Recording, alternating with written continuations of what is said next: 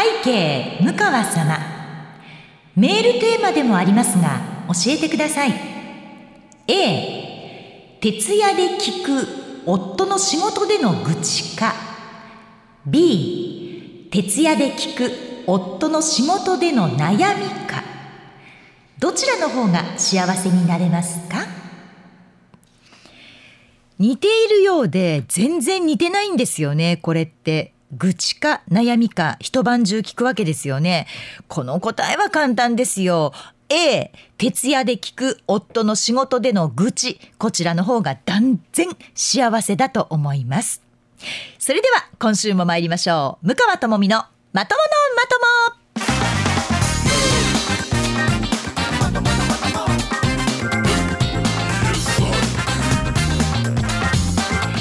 2023年11月11日ポッキーの日ということで夜9時から配信しております。MBS ラジオポッドキャスト番組向川智美のまとものまとも。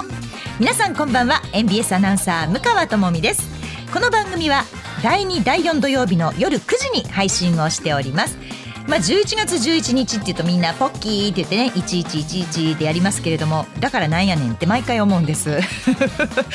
食べろってことかい？なんだいっていうふうに思うんですけれども、まあ、それは置いておきまして今日はなんとなくねこう突っかかりたい気分なんでメールテーマを決めたっていうのもあるんですよ。今回ねあの皆さんに、まあ、愚痴とか悩みとか聞かせてくださいっていうのともう一つこれって失礼じゃないですかっていうのもお出ししました。最初プロデューサーの鈴木くんは違うメールテーマも提案してくれたんですよ向川さんこれどうでしょう？って来た時に私がもうちょっと強い口調のこれって失礼じゃない？にしてほしいと。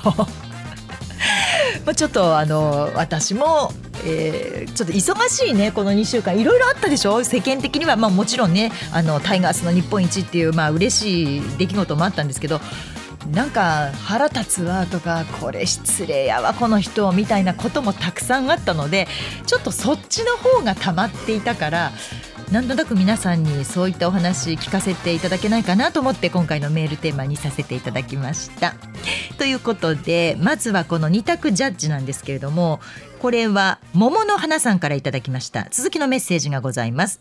今回のメールテーマが愚痴やお悩みだったので徹夜で聞くならどっちかなと思いメールしました。ちなみに私の答えは話はどっちも聞けますし普段も聞いていますがまず徹夜が嫌でした。向川さんと私同じじゃないかなといただいておりますが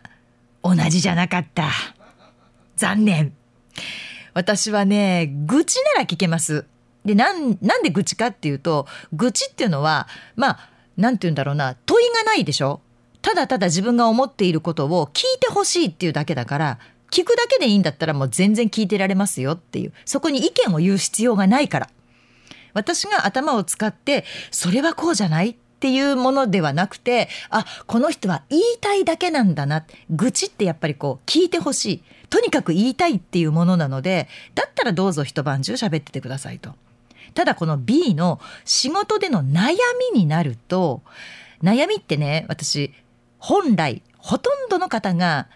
悩んでるんですって言いながら答えはもうあると思うんですよ自分の中に。だけれどもその答えがそうそうその通りって背中を押してほしいだけのものだと思うんですね。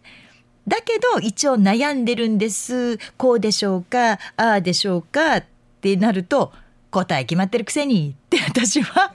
思ってしまうのでそれを一晩中するのはしんどい。ということで一応まあ愚痴の方が一晩まあ、徹夜して聞くんだったら聞けるかなというふうに思って A を幸せじゃないかというふうにさせていただきました。まあ、先ほどもねちょっと言いましたけれども阪神タイガースねファンの皆様本当におめでとうございます日本一でございますなんて言ったって1985年以来の、まあ、38年ぶりですよ。38年ぶりの日本一。そりゃ興奮しますし、しかももうきっちり第7戦までもつれて、しかも点の取り方もすごかったじゃないですか。最後の第6戦までなんか同じ点数だったんだよねそれぞれが取った点数がね23対23で同点だったしまあすごいいい試合やなっていう試合が続いてたからどっちが日本一になってもきっと不思議はない本当に心からおめでとうって言えたと思うんですけれども、まあ、やっぱり、まあ、うちは中二男子次男がね野球やってましてタイガースのファンのものですからやっぱりどうしてもこうね阪神にこう力が入ってしまって。私もあのツイッターで、まあ、QX であ Q じゃない新 X でこう書いてますとオリックスファンもいるんですよみたいなあのリプもいただきました。好きなこと書いてるんで好きなこと書かせてください。ねそういうことなんですよ。そういうちっちゃなことがだんだんこのね23週間すごいねなんか溜まってたんですよ。だってさ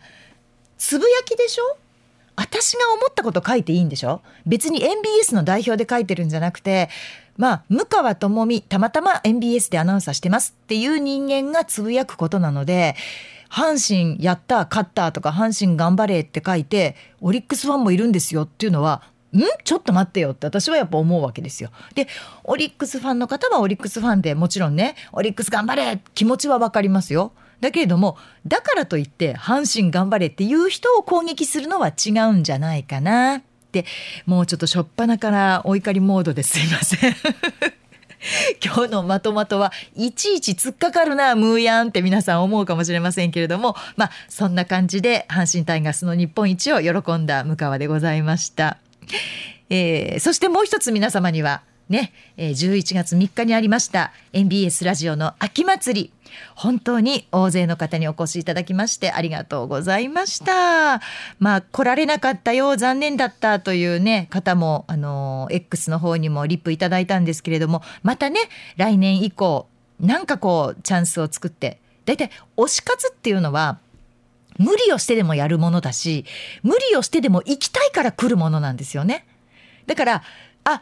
大阪か遠いからやめとこうっていう時点でもうそれは推し活じゃないんです。だからそれはそれでいいんです。いやもうラジオで十分です。ラジオにあのメールします。それでも私たちすごく嬉しいんです。でもこうえっとカレンダーを売っている中でお渡し会をこうしてたんですけれどもやっぱりあの遠くから本当に来てくださった方がいるとあこの方にとっては私たちがその推し活の対象なんだなと思うとやっぱりむちゃくちゃありがたいなっていうふうに思いました。もう今やねラジコとか YouTube でもう関西以外でも日本中でもう YouTube なんかで言ったらもう世界でこの話が聞けるわけですよ。なんやなんかアナウンサーっぽくない向川智美っていう MBS のアナウンサーが喋ってるポッドキャストがニューヨークで聞けるらしいでみたいな。もうそんな時代になってきたのでなんだかまあ大阪は大阪どこまで行っても関西ローカルやわっていうのが私が入社した時にはまあ普通だったんですけれども今は違います。大阪どころか日本。日本どころかそれ以外の外国でも聞くことができる。すごい時代になったなと改めて思いましたでもねこのラジオがまあもっともっと広く本当に普及して良さをまた改めて理解してもらってで大阪のラジオってやっぱおもろいなしゃべくりっておもろいなっていうふうに皆さんに思ってもらえたらもっともっと嬉しいなというふうに感じたラジオ祭りでございました。まあ、ラジオを聴いてくださっている皆さんがいるからこそ、まあ、できるラジオ祭りなんですけれども毎年ラジオのこうスポンサーさんがブースを、ね、いっぱい出してくれますよね。でいつもはラジオでこう耳でしか聞いたことのなかったその商品を、まあ、手に取って見られるし試せるしそして買えるそういうことで、まあ、大盛況なわけなんです。で私たちアナウンサーも毎年買っていただけるように頑張っているものがえまあ来年のだから今年で言うと2024年の MBS アナウンサーのカレンダーでございます。で、えー、ステージのもちろんねステージで私たちおしゃべりしたりステージ展開やるんですけれどもそれ以外の時間って別にずっとぼーっと座ってるわけではなくてそのアナウンサーカレンダーを、まあ、買っていただくべくそして買っていただいた方にサインをこうねポートレートに、えー、させていただいてお渡しするっていう、まあ、お渡し会みたいなことをしてるんですけれどもこのね、あのー、ここ数年いろんなアナウンサーが、まあ、時間でべったり一日いるってやっぱり難しいんですね。それぞれ仕事があるので、えー、こう時間で交代でこの時間帯はこの3人のアナウンサーがサインしてますとかここからここまではこのアナウンサーたちがやりますっていうふうに、まあ、交代でね短い時間ですけれどもあの最後それぞれさせていただいてなるべく多くのアナウンサーとねこうやっぱり顔見たいしお話ししたいしって言ってくださるのでそれに応えられるようにしているつもりなんですけれどもなかなかねこのカレンダーをお渡しする時の皆さんとの会話っていうのも苦手なアナウンサーもいるんですよ。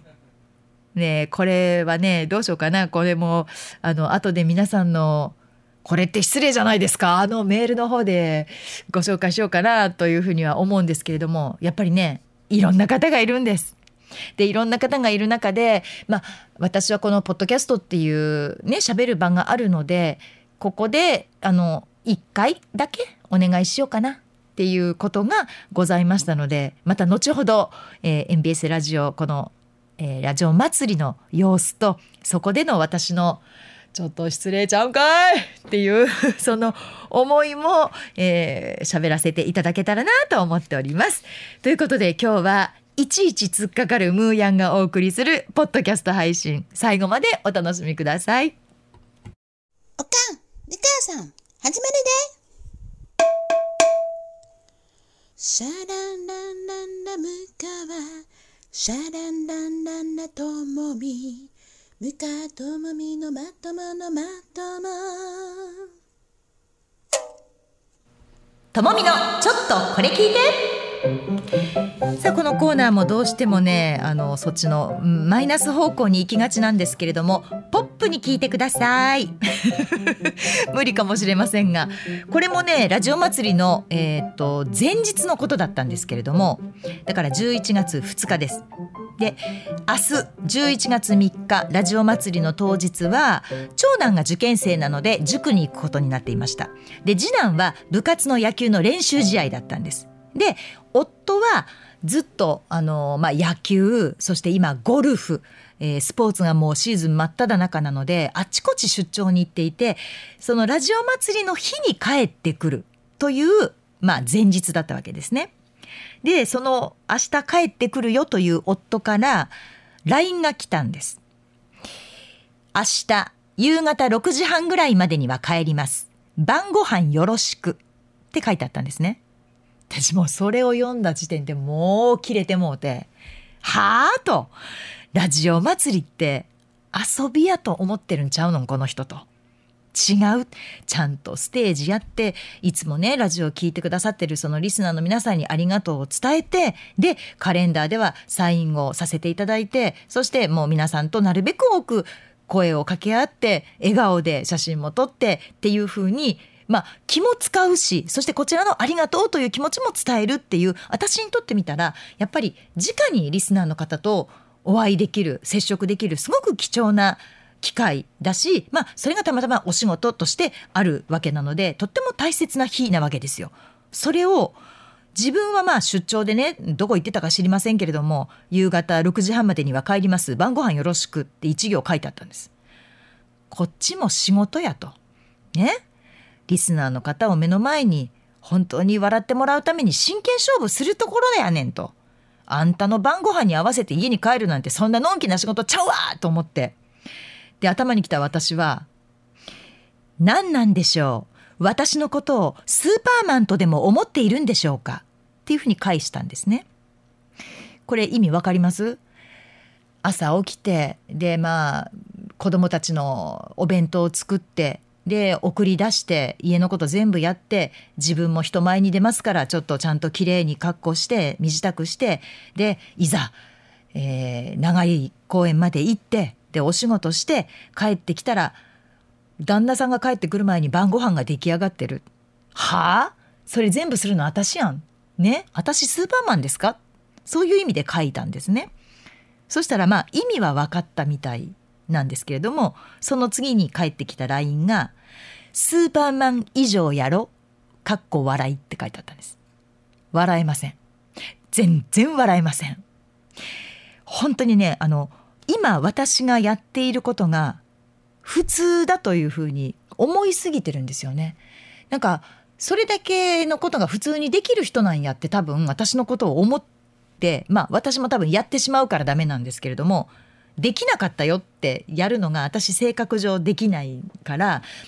6時半までに帰りますって言ったら完璧に本当にあの晩ご飯のセットが全部テーブルの上にできていてはいビールにしますか？焼酎にしますか？ぐらいの勢いまでちゃんとセットしとくっていう人なんですよ。こう見えて。どう見えてるか知らんけど。そうなんです。だからそう言われてしまうとそこまでに本当にものすごいスピードでいろんなことを完璧に一個一個仕上げていって6時半には晩ご飯が食べられるっていう状況を作ってしまうのでなんで私だけそんな忙しい思いをしなきゃいけないんだとなんかちょっとうん頭にきちゃったんですよね。でそれをまあ会社に来てで同じ働く、まあ、女性アナウンサーに言ってみたら「いや向川さんがやりすぎなんですよ」と。できないことはできないというかやらないって言っていいんじゃないですかっていうふうにまあ言われましてああそうかと結局私がやってしまうからいけないんだなとは思ったんですけれどもでもまあ私のちょっとこの LINE を読んで夫の方もあこりゃまずいと思ったらしくて、えー、次の返事では「じゃあお寿司でも取りますか?」というふうに 返ってきたので「そうしてください」、まあ、一応その LINE のやり取りは終わったんです。ここまで言わないと分かんないのかなっていうね。忙しいのはあなただけじゃないです。もちろん分かってますよ。私も、えー、自分の夫がどれだけ出張に行きどれだけの仕事をして、まあ、そういういろんな立場もありますしその大変さは分かってるつもりですけれどもあなたは私の大変さは分かってるの？もし分かってるんだったらこういう LINE は来ないんじゃないのってちょっと思ってしまったんですね。できてしまうっていうことをやっぱり見せない方がいいなあこいつはここまではできるなもう一つこれ乗っけてもできるなっていうふうにまあなめられるっていうと言葉が悪いですけどなんか向こうがね過大評価しちゃうんですよね。でこっちはそう思われてると思うからそれに付き合わなきゃいけないというかあ望まれてるそこまでできると思われてるじゃあやらなきゃって頑張ってしまうからどんどんどんどんもう私の手がいっぱいになっちゃって間に合わない誰が迎えに行くのとか、えー、じゃあここはどうしたらいいの？えどの段取り？え洗濯物も畳まなきゃとかいろんなことをこう一人で全部抱え込んでしまうっていうのがすごくなんかね嫌だったんですもうすごい嫌だったんです。でせっかくねあのラジオ祭りで皆さんと楽しくお話ししよう明日はラジオ祭りだと思ってる前日にそんな感じだったのでもうちっていうふうに思いながらだったんですけれども私週にオンエアを最大でまあ5番組担当してるんですね。レギュラーがないのは月曜日だけなんです。で月曜日ラジオがないとそこにテレビのロケとか今度 YouTube の撮影とかが入ってきたりして、まあ、こう見えて、まあ、どう見えてるか分かんないですけど なかなか忙しいんですよ本当にこう見えて。でもね子供たちにはまあ普通のお母さんと同じで同じように接して同じようなことをやってあげなきゃっていうふうに思っていたので学校の行事参観日具合が悪くなった時のお迎えあと塾や習い事の、えー、送り迎え。でもう全部、まあ、お弁当もそうですしで一人でこなして家の中もこれはまあ私の性格が強いですけれどもいつも綺麗じゃないと気持ち悪いのでピッカピカ。必ず掃除機と、えー、あとこうモップをかけて家を出るっていうのは毎日やってるのでそれをして。でまあ自分の身支度整えて会社に来てそれだけの仕事をまあしてるわけですよ。でこれを話すとやっぱりママ友はすごく驚くんですね。いつゆっくりしてんの？えいつ座ってんの？ソファーに。ぼーっとする時間あるって言われるぐらいなんですがぼーっとする時間なんてありません。あるわけないです。そこへ持ってきて私仕事でカンドラがまあもちろん好きだからやってるんですけど韓国ドラマも見なあかんってなったらそりゃ睡眠時間3時間になるし何かをやりながらカンドラを見るってことにすごく慣れてきたんですね。だから前も言ったかもしれませんけどこの、えー、ヘア髪の毛をこうカーラーでカーラーっていうか部屋のコテですねコテでこう巻くんですけどあれ熱いじゃないですか。カンドラのその携帯の画面に見入りすぎておでこをジュってよくやけどするんですよ。自分でも情けないと思うんですけど、まあ、それぐらい何かをしながらこれをするってなんか2つ以上のことを常にこうやりながら動いているっていうのがまあ私なんですね。でも私のモットーは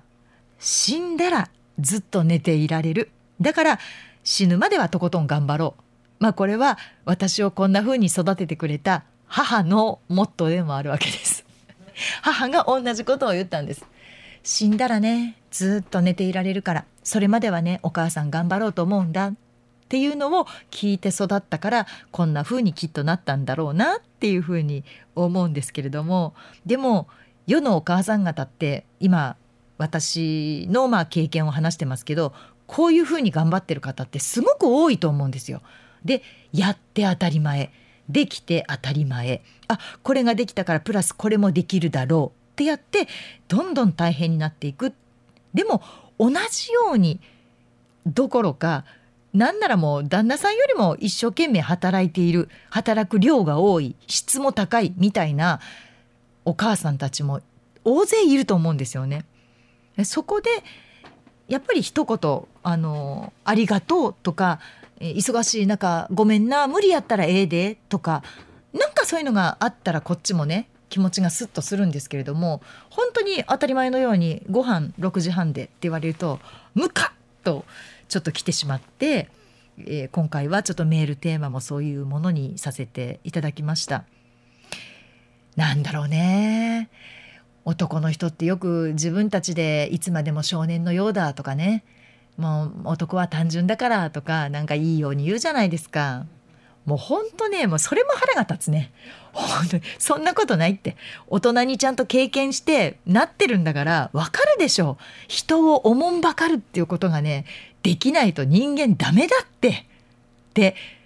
つくづく思いました。今日はもうもうこれ以上やったら本当に私の愚痴になっちゃうので この辺でやめときますけどここからは皆さんからいただいた、えー、愚痴とかお怒りとかお悩みそしてこれって失礼じゃないですかをお送りしようと思います。こんにちは、ムカです。ムカとマミのまとものまとも、これを聞かなきゃ知れないよ。お願いお願い。みんな聞いてよ、聞いてちょうだい。お願いね。ぬかともみのまとものまとも。さあでは皆さんからいただいたメールたっぷりご紹介しようと思うんですけれどもここまで聞いていた鈴木プロデューサーが男としてちょっとしっかりせなあきませんね。今日は耳が痛いですと言っておりました。よかったです。響いた人が一人でもいてくれてよかったです。世の男性陣みんなに響いてほしいんですけれども。ということでまずはちょっと,、えーとね、テーマの前にこちらラジオネーム父はコロスケさん、えー、ありがとうございましたという題名でいただいております、えー、鈴木さん向川さん長峰さんこんばんは。先日はどちらが幸せですかのコーナーでちゃんと注意ができないことに対してのアドバイスありがとうございました。お礼が遅くなり失礼しました。注意しないといけない方が親あいけない方が親よりも年上の方なので余計に悩んでいましたが向川さんからの組織のため会社のためでだけではなくというお言葉に心を軽くしてもらいましたありがとうございましたというふうにいただきましたこれ10月の14日の配信で採用させていただいた二択ジャッジだったんですけれども、えっと、人を傷つけずにちゃんと注意をしたり意見を言うということですねこれがまあできないそれもまあ気をつけてくださいねぐらいの方がいいのか。しっかりとちゃんとこれ飽きませんよって言える方がいいのかどっちが幸せですか？という、まあ、この二択ジャッジの答えだったわけなんですけれどもそうなんですよ。あの人なんかね言う言う相手を見てね言い方変えるっていうのも私あんま好きじゃないんですよね。子供の時にそれを親に言ってめっちゃ怒られたのを覚えてるんですけど 今思い出しました、えー、明らかに父親が間違ってることを私に言ったんです。でも論理的に考えても絶対私が合っていると思ったので父にまあ怒っている父に向かっていやそれは違うと思う。こうこうこうこうこうだから私の方が合っている。謝るべきは父の方だというふうに 父親に言ったら父親が本当に黙り込んでしまってうーんって考えてそうだなパパが間違っていた。ごめんね。ってうちの父は謝ってくれたんです本来そういうものだと思うんですよね年下だからとか年上だからではなくてやっぱり何が正しいか論理的に考えて本当にこれが合っているっていうそう思ったら年上だろうと年下だろうと謝るべきは謝るべきなんですよ。できちんと注意することっていうのは大事だと思います。もう一方、えー、ラジオネームカーテンコールさんでございます。えー、向川さん浜本さん待ってましたの第5夜放送最高でした。といただきました。ありがとうございます。これあカンドラ沼の世界にはまっちゃわないと音中ってありますけれども ありがとうございます。えー、っとラジコで3回聞きました。嬉しいわ、えー、一番大好きなパーソナリティの向川さんと一番好きな漫才師の浜本さん。こんな最高の2人のしゃべり絶対に他にないです。しかも私も韓国ドラマの沼に鼻まで浸かり続けている52歳働く主婦にとって待ってましたの一言です。20年前チャングムの誓いから始まりそれはそれはあっという間に沼に吸い込まれていきました。向川さんよくぞよくぞ韓国ドラマの番組やっていただいて本当に嬉しいです。ロウン君私も大好きだしチョン・ヘイン君もかっこいいし今まさに刑務所のルールブック見てハマっています。最前列の興奮が伝わります。もっと話聞きたかった。見てないドラマや知らない俳優さん女優さんたちもたくさんいるのでいっぱい教えてほしいです。向川さんめちゃくちゃ忙しくて毎日喋りまくって仕事しすぎているから難しいかもしれません。ありがとう。わかります。でも規定以上できないのでしょうが月に一度でも2で、ね、2ヶ月に一度でもいいから、えー、カンドラ沼やってほしいです。本当に楽しい番組ありがとうございます。これからも絶対になくさないでくださいというふうにいただきました。ありがとうございます。もうこんなふうに言っていただけると本当に嬉しいです。これラジオネームのカーテンコールももしかしたらあのご覧になったドラマじゃないですか。あのカンハヌルさんがねやったカーテンコールっていうドラマ私これ感動してむちゃくちゃ泣いたんですけどもしそうじゃなかったら見てください。カーテンコールもすごい良かったです。でやっぱねカンドラって本当ね沼ってよくできた言葉だなと思うんですけど抜けられないんですよね。カンドラは特に抜けられない。何がすごいって皆さんねあの何が違うのってよく言うんです。日本のドラマと韓国ドラマ何が違うって聞かれると私は脚本だって答えるんですよ。脚本家の発想でそれから文学的な表現で、えっと、言葉にした時のその会話のやり取り素晴らしい何でしょうね、うん、そういう才能が溢れてると思います。着眼点も面白いしだからねカンドラっていうとすごいみんなすぐなんかキスシーンとかしてラブラブチュッチュのなんかそんなハッピーエンドでしょみたいなイメージありますけど今の韓国ドラマって全然そんなんじゃないですからね。あのジャンルとしてもちろんそういうラブコメ系っていうのはもう定番としてあります。で私が疲れてる時はもうとにかくラブコメ見るんです。ラブコメ見てずっとニヤニヤするんです。そんな時間も大切です。でも今韓国という国が抱えている大きな問題とかこんなことが今話題になっているんだって言ってるそういうなんかトピックスみたいなものとか。でこれが今一番解決しなきゃならない問題だよみたいな社会性までちゃんと突っ込んでいるドラマをすごく作っているので今私あんまりラブラブ系そんなに見てないですよ。でもすごく面白いです韓国ドラマ。だから男性の方も「えムスンネムレブレブ」とかって言って嫌わずにあの一回見てみてください。多分あこんなハードなドラマ作るんだっていうふうに驚かれると思います。でも共通して言えるのは男性も女性も綺麗。もう30代40代の女優さんが高校生のセーラー服が着られるのよ。で着て違和感がないっていうのはすごいなと思います。ありがとうございました。これからも頑張ってやっていきます。さあということで皆さんお待たせいたしました。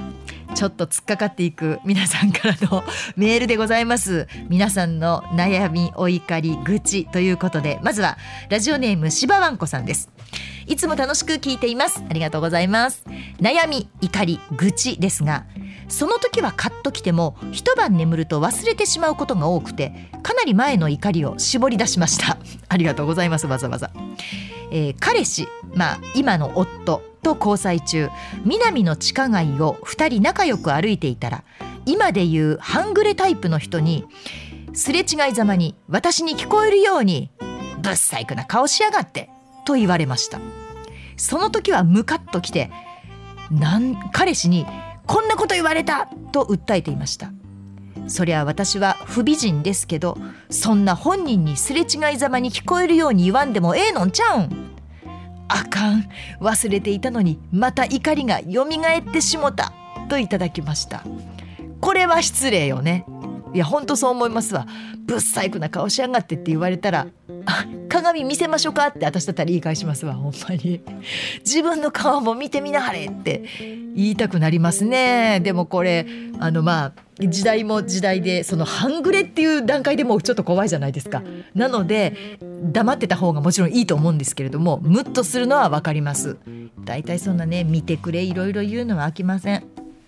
まあでもあの、まあ、韓国ドラマの皆さんかっこいいですけどね。え続いてラジオネーム酒飲み子さんでございます。向川さんこんばんは。先日の MB、えー、MBS 秋祭り暑い中お疲れ様でした。いや本当暑かったですよね。だいたい11月3日というのは晴れの得意日なのでほとんどのあのラジオ祭り晴れているでしょ。雨ってことなかったですよね。でもあそこまで暑かったのはもう久しぶりというか初めて私は初めて経験しました。こんなに暑いっていうぐらい暑かったですね、えー、向川さんのサインは残念ながらもらい損ねましたがステージ上の向川さん輝いて見えました。ありがとうございます。そのイベントつながりなんですが旦那が「お前最近イベント行き過ぎてないか?」家からはお前のイベント代費用は出さないからな。分かってるやろ？と言ってきました。私イベント代は小遣いの範囲内で出しているんですが毎週毎週行くわけでもないのに細かすぎませんか？向川さん家庭では自分の趣味代はどうされていますか？旦那さんはぐちぐち言わない派ですか？といただきました。なるほど。そうですよね。別に毎週毎週行くわけじゃないしでしかも自分のお小遣いの範囲で行ってるんだったら何の問題も私はないと思うんです。で行ったら多分サケさんもルンルンして帰れるでしょ？だって多分行きたかったイベントだしその自分が推してる人がいるしその人に生で会えたってなったらもうただでさえ私なんか想像しただけで顔が緩んでくるもん口元ニコってなんかたらっとしてくるからそうやって機嫌のいいサケさんでいられるためのイベントに行くわけだから何らそんな旦那さんに言われる筋合いはないと思いますけどね。うちもだから言いません。あの何にも言いません。で私もでも最初からファンミっていうとちょっとねあのいろいろ角が立つのであのカンドラ沼の世界にハマっちゃわないとの取材やねんって。もう明らかに嘘なんですけどこれはね。もう全然あのお金一銭も出してもらってないので 自腹で言ってるから全然もう本当趣味っていうか好きで言ってるんですけどなんとなくほら私たち取材って言葉使うとあの弱いんですよね。あ仕事かと。あそれを見ておかないと次のやっぱりラジオの収録の時に喋れないんだなって旦那も思うわけですよ。でそれをいいことに取材やねんと。パシフィコ横浜やねんと。っていうことはあのちょっと言ってしまいますね。そこはなんだろうな。別に悪いなっていうんじゃないんだけれどもまあ私も楽しい思いさせてもらってますっていうまあちょっと一種こうねあのうん、ごごめんじゃないんだけどまあいいいいじゃん、まあ、そこはいいじゃんっていう意味も込めてそれはちょっと言いますね。でギリギリになっていよいよ新幹線をもう私が忘れていても夫が「そろそろあの取材のあれ新幹線取らなあかんのじゃん？え何の取材?」みたいな私の方が忘れてて「あああファンミのことか。ああそうやね。新幹線うんうん。ああのじゃあ何時何時で取ってくれる?」っつって。うちは新幹線まで取ってくれますね。で帰りの新幹線も予約しておいて乗る時間が変わると電話1本、えー、1本早いのに乗れます。変えてくださいみたいなので旦那さんが操作してくれるっていう。そこはあまり言われないしで最終的に私がまあファンミに行ってるっていうのも分かっているしまるっきり取材じゃないってことも分かってるし 交通費いくらかかって滞在費いくらかかってっていうのも多分分かってます。でも帰ってきた時になんかいつもニコニコしていてあ幸せそうだなって多分思ってくれてるんだと思うんですよ。それでよくない？ってさけさん言ってみたら？それでよくない？私がニコニコしてるのでよくない？あなたのお金使ってないんだけど。ってそれは一回ちょっとはっきりさせといた方がよくないですか？それこそ。だってイベント行き過ぎやとかイベント費用は出さへんからななんて言われる方が腹立つから分かってますと。自分のお小遣いの範囲ですと。行く時にはちゃんと事前にいついつあの行きますって言うからねと。で帰ってきた時はニコニコしてるから行かせてね黙っててねっていう風に。これもね言ってみたらいいんじゃないかなと思いますけどね。続きましては哀愁の警備員さんでございます。ムーヤン聞いておくれ。もうこの一行で本当に辛いことがいっぱいあったんだろうなっていうのが分かります。私は警備員の資格交通誘導1級施設警備1級この2つを持っています。大変ですね。学科と実技試験があり合格率はちょいむずの50%から75%なめて受験すると落っこちる。れっきとした国家資格です。大変ですね。哀愁の警備員さん勉強されてるわけですね。でこの資格があると資格手当5000円が加算支給されるんです。大きいじゃないですか5000円。毎月1万円。まあ2つあるからね。毎月1万円。資格を持っていない人より多いんです。そりゃそうですよ。勉強して資格取ったわけですから。なのにうちの会社ったら3000円に減らしてきよりました。なんで？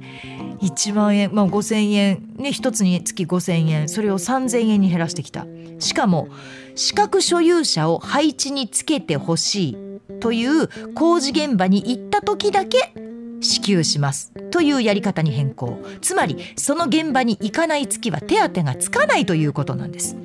毎月1万円あった手当がよくて6,000円。下手すりゃ0円になってしまいました。この値上げ値上げ増税増税の昨今給料下げてどないすんねん。月収が夫婦合わせて500万円の向川家が羨ましいよ。まとまとにコーラ送ったろう思ったけど元でありまへんわ。以上私の悩み怒り愚痴3つ全部でした。こりゃムーヤン聞いておくれで始まりますよね。でもこれ言っちゃダメなの？なんで？3000円なんですか？って。なんで減らすんですか？このご時世にってね。だって給料だって上げていきましょうっていう今ご時世ですよ。中小企業からどんどん上げていかないとそこは。これは痛いですね哀愁の警備員さん。言ったらいいのに。でそれがあるからみんな頑張って勉強して資格取るわけでしょ？それなのに現場に行かない時にはその手当分はあげませんって。うん私私だったら多分文句言いに行くな。文句言っていいんでしょ？警備員さん。いいんだったら言うべきですよ。なぜですか？その理由を教えてくださいっていう。明確な理由をちゃんと聞くべきちゃいます？そんな勝手にね会社の都合で3,000円に減らされるわ。現場に行かなかったらあげない。なんて。いやこれはうんこれは愚痴りたくなるし怒りたくなりますね。わかる。わかるよ。警備員さん。でも頑張ってこ。もうそれしかない。でそれがもうもう限界やわってなったら本当にだから言ったらいいと思う。で言うことによってやっぱねちょっと楽になるんですよやっぱ。だからさっきのあの冒頭の二択ジャッジも愚痴を聞いてあげる。その言うことによってやっぱ言った人楽になるんですよ。それあると思う。だから言ったらいいと思うよ。続きましてはこれって失礼じゃないですかということでいただいております。もう先に私の失礼じゃないですか。もういい？紹介して。これねさっきのラジオ祭りでの出来事だったんですけれどもね。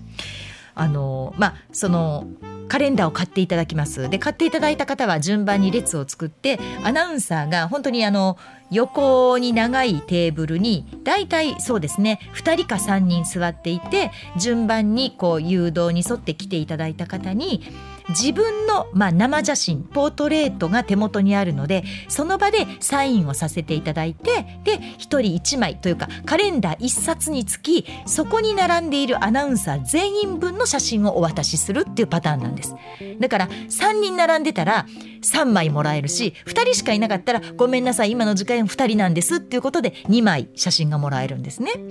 で、まあ、そういう形で私もえっとね一番入り口のところが藤林アナウンサで真ん中が私で、えー、と一番左側私の、えー、後ろ側が、えー、と入社3年目かな？3年目の中野光大アナウンサー。だったんです、まあ、私の教え子ですわ校長先生って言われてた時にいろいろ教えてあげた中野くんだったんですね。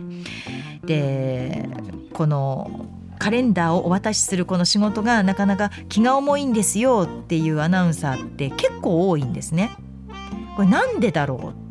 って皆さん分かります？自分がそのあれカレンダーを買ってくださった皆さんに望まれている人物かどうかが分かるんですってすごい辛い、まあ、回答が返ってきたわけですね。で、まあ、今年私がサインをさせていただいた時間帯今のその藤林右側が藤林アナウンサーで左に中野光大アナウンサーだったんです。で一人の男性のお客さんがいらっしゃいました。おお林ちゃん可愛らしいな頑張ってや声をかけてで藤林も「ありがとうございます」って言ってその写真を渡しました。おこれはこれはムーやん嬉しいな色白いし綺麗やなありがとうございますこれからもよろしくお願いします。で私サインしてお渡ししました。で最後が中野アナウンサーです。でサインを書かれて「よろしくお願いします」って彼が渡したらその写真をじーっと、まあ、その男性の方が見て「知らんわ」って言ったんですよ。目の前にそのサインを書いた中野アナウンサーがいるわけですよね。でその写真を見て「知らんわ」それはこう何でしょうボケなんですか？って一瞬ねボケで突っ込んでもらいたいんですか？って思ったんですけどちょっと私にはそこがもう分からなかった。まずそれを言う神経も分からないしで知らんわってボケなんだったらもっとポップな言い方ってあるじゃないですか。ボケですよっていう言い方。で、まあ、言った後に「知らんわなわけないやんか。競馬聞いてるで」とかね。なんか救いがあればよかったんですけどその方は最後まで知らんわ。だけで、まあ、行こうとしたんで、まあ、中野くんも「あ僕競馬実況してるんです。3年目なんです。あのぜひ覚えてください」まあ、偉いなと思って私も見てたんです。なので、まあ、私もぜひあの持って帰ってくださいね。あのそうおっしゃらずにここ3人で今書いてますんであの買っていただいたら全員のサインなんでぜひぜひっつって。でまあ帰っていただいた。かと思えば次に来た若いこれも男性なんですけれどもこの方は、えーと、カレンダー1冊1800円だったかなこのカレンダーをもう何回も何回も買ってる方だったんです。であれも3回目か4回目じゃないかなっていう方でも私も顔を覚えるぐらいの方だったんですね。でその方がまあ3回目か4回目ぐらいに、まあ、最初に来た藤林さんのところに来て清水さんに会いたいんですけど清水さんは来ないんですかって言ったんですね。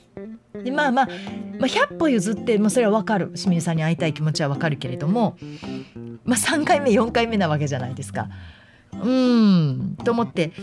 これはちょっと助け舟いるかなと思って藤林を見たら、まあ、藤林もまあ半分ぐらい引きつってるわけですよね。ああし清水ですかって言って私の方をこう、まあ、パッと見たのであえっ、ー、とねいろいろ勤務の担当があって何時に来るかどうかっていうことをお伝えできないのとあと本当にあのここに来るかどうかっていうシフトも私たち全部頭に入っているわけではないので彼女が来るかどうかちょっとわからないんですよ。今はこの3人なのですみません。あのサインはさせていただきます。ただ何回目かですのでもしもう写真いらないよっておっしゃるんでしたらあのお写真はもうちょっとやめときますと思うもう3枚4枚持ってらっしゃると思うのでって言ったら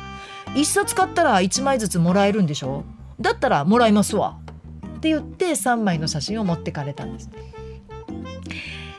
うん。私はすごく残念だったんですよね。ほとんどの方はそんなんじゃないんですよ。わあ誰々さん会えて嬉しいわとかわあいつもラジオ聞いてるよとかうわあ綺麗やね。やっぱりあのアナウンサーの方すごいしっかりしてるわねとか。ほとんどの方がそういう方なんです。でもたまにそういう方がいらっしゃるんです。その一言いりますか？いやそれはやっぱ失礼ちゃいますか？アナウンサーには何言ってもいいみたいな何言ってもこっちがこう突っ込んであげるみたいなそんな芸持ってないですからね。でしかもそのカレンダーを私たちも買っていただいているっていう立場もありますからもちろんありがとうございますでお渡ししてるその中で顔を見て目の前にいる人に知らんわとかもう他のアナウンサーがいいとかなかなかなことをやっぱりあのおっしゃる方が毎年なんですけどねいるんですよね。これはもうすごく私は残念だなと思ってで言ってる方はもしかしたらそこまで深い意味はなく言ってるのかもしれないんですけどでもアナウンサーってアナウンサーにならなかったら一生言われなくてもよかったのにみたいなこともやっぱり言われたりします。でそりゃそうですよね全部晒して喋っているので違う仕事だったら言われなくてもいいようなことを言われてしまうことってすごく多いんです。で逆に言うとアナウンサーになったからこそ言ってもらえる褒め言葉っていうのもあるんです。私これは表裏一体だからあの嫌なこと言われたからそれだけをなんやねんとは思いませんその分褒めてももらえるし嬉しい言葉も声かけてもらえるからアナウンサー冥利に尽きるなとは思うんです。まあ、かつてあのオンエアでも喋ったことがあったかもしれないんですけど新人アナウンサーが初めてテレビで、まあ、顔見せのように挨拶で出る時に自己紹介っていうのを大体するんですね。でそこで「私の笑顔でテレビをご覧の皆さんのも笑顔にできるように頑張りますみたいなことを、まあ、言いがちなんですよ。で私はいつもそれを校長先生としておこがましいと。私の笑顔でテレビを見てる人が笑顔になるんだったら多分アナウンサーではないもっと別の何者かになっているはずだと。笑顔を見て笑顔にできる人ってすごい力のある人なんだよそこはちょっと言い方変えようねって言ってそこをいつも変えてるんですけれどもそれが多分22歳だからまあ言いたくなるし言えてしまうんだと思うんです。でもこれがね本当に受け入れられるようになるのはやっぱね50過ぎてからなんですねっていうことにも気がついたんです。なんかこの年になってやっとなんか私が元気に喋ってたりとか元気に X でつぶやいてたりとかあと元気な写真を載せてたりするとなんか大口開けて笑ったりなんか間違ってるものはそれ違うって言ったりで今日みたいに自分の悩みも含めて愚痴ったりでもう感動したら大泣きしたり。なんかそういうなんて言うんでしょうね。うんリアルな50代。リアルなもうもう50を過ぎた55歳の、うん、女子が本当の姿を見せていると皆さんには元気もらいましたって言ってもらえることが最近すごく多くなったんです。私それはすっごく嬉しいなと思ってそのわざとやってるんじゃない作ってやってるんじゃないリアルな私を見て元気をもらいましたって言ってもらえるってすごくありがたいことだなというふうに、えー、思っている次第でございます。もうこれはでも20代では多分違うんですよ意味が。私可愛いでしょ？だからみんなも笑顔になるでしょ？じゃないの。もう55だから可愛いでしょなんて思ってない。本当に。でも楽しいからヤッホーって言ってるだけででもそれを見ると同年代もしくはそれ以上の方々はあ元気もらったわムーヤンにって思ってもらえるのは本当にありがたいなと思っています。ただそのごくごく一部のうわってこっちが「なんやねん!」ってちょっと思ってしまうところもすみません正直に今日は言わせていただきました。でもねこれからもぜひ応援していただいてまた来年のラジオ祭りでにこやかに皆さんで楽しくあのお会いできたらなというふうに思っております。ごめんなさいメールのコーナーで私の愚痴も言わせていただきましたそうですねあの私のあの失礼ネタが長かったもんでちょっと今鈴木プロデューサーから皆さんからいただいた分は次回のねまとまとでご紹介しよう。皆さんもね相当ね失礼じゃないですかっていうお怒りとかどう思いますっていう感じで書かれてるので引き続き、うん、あの募集も同じテーマでこれって失礼じゃないですか？これ失礼ちゃいます？そう思いません？というテーマでのメールお待ちしております。ぜひ次回たくさん読ませてください。まあでも次回のメンタルが私がめっちゃ明るかったらどうしよう。そう大丈夫だと思いますね。どういうことやね まあ多分ね私だったら「うんそれ腹立つわ」とかって急に変われるので大丈夫だと思いますので来週もぜひ「これって失礼じゃない?」というテーマで皆さんからのメールお待ちしております。えー、宛先は moo.mbs1179.com アルファベット小文字で mu.mbs1179.com までお送りください。さあということでなんか今日はあの私もすごい力入ったし聞いてる皆さんどうだっただろう？あの疲れたかな？しんどかったかな？でもなんかねいられなかったの。言わなきゃいられなかったんです。どうしても今日はもうこれにしてくれってちょっとあのテーマまで決めさせてもらってすみません。いろいろ言わせていただきましたけれども。でもこれもまたねあの本音なんでこんなこともアナウンサーですから人間もあるんです。やっぱりね。そうです。みんなやっぱりおもんばかる。おもんばかる。漢字で書けますか？これもちゃんとおもんばかる練習しといてください。そしたらあの書いた時点で自分であ人のことをおもんばかれる人間になろうって思いますのでということで NBS ラジオポッドキャスト番組「向川智美のまとものまとも」毎月第2第4土曜日の夜9時に配信をしています。次回は2023年の11月25日。うわー早いですね。時の流れるのは早い。ということでまた、えー、次回もお耳にかかりましょう。NBS アナウンサー向川智美でした。ほならば。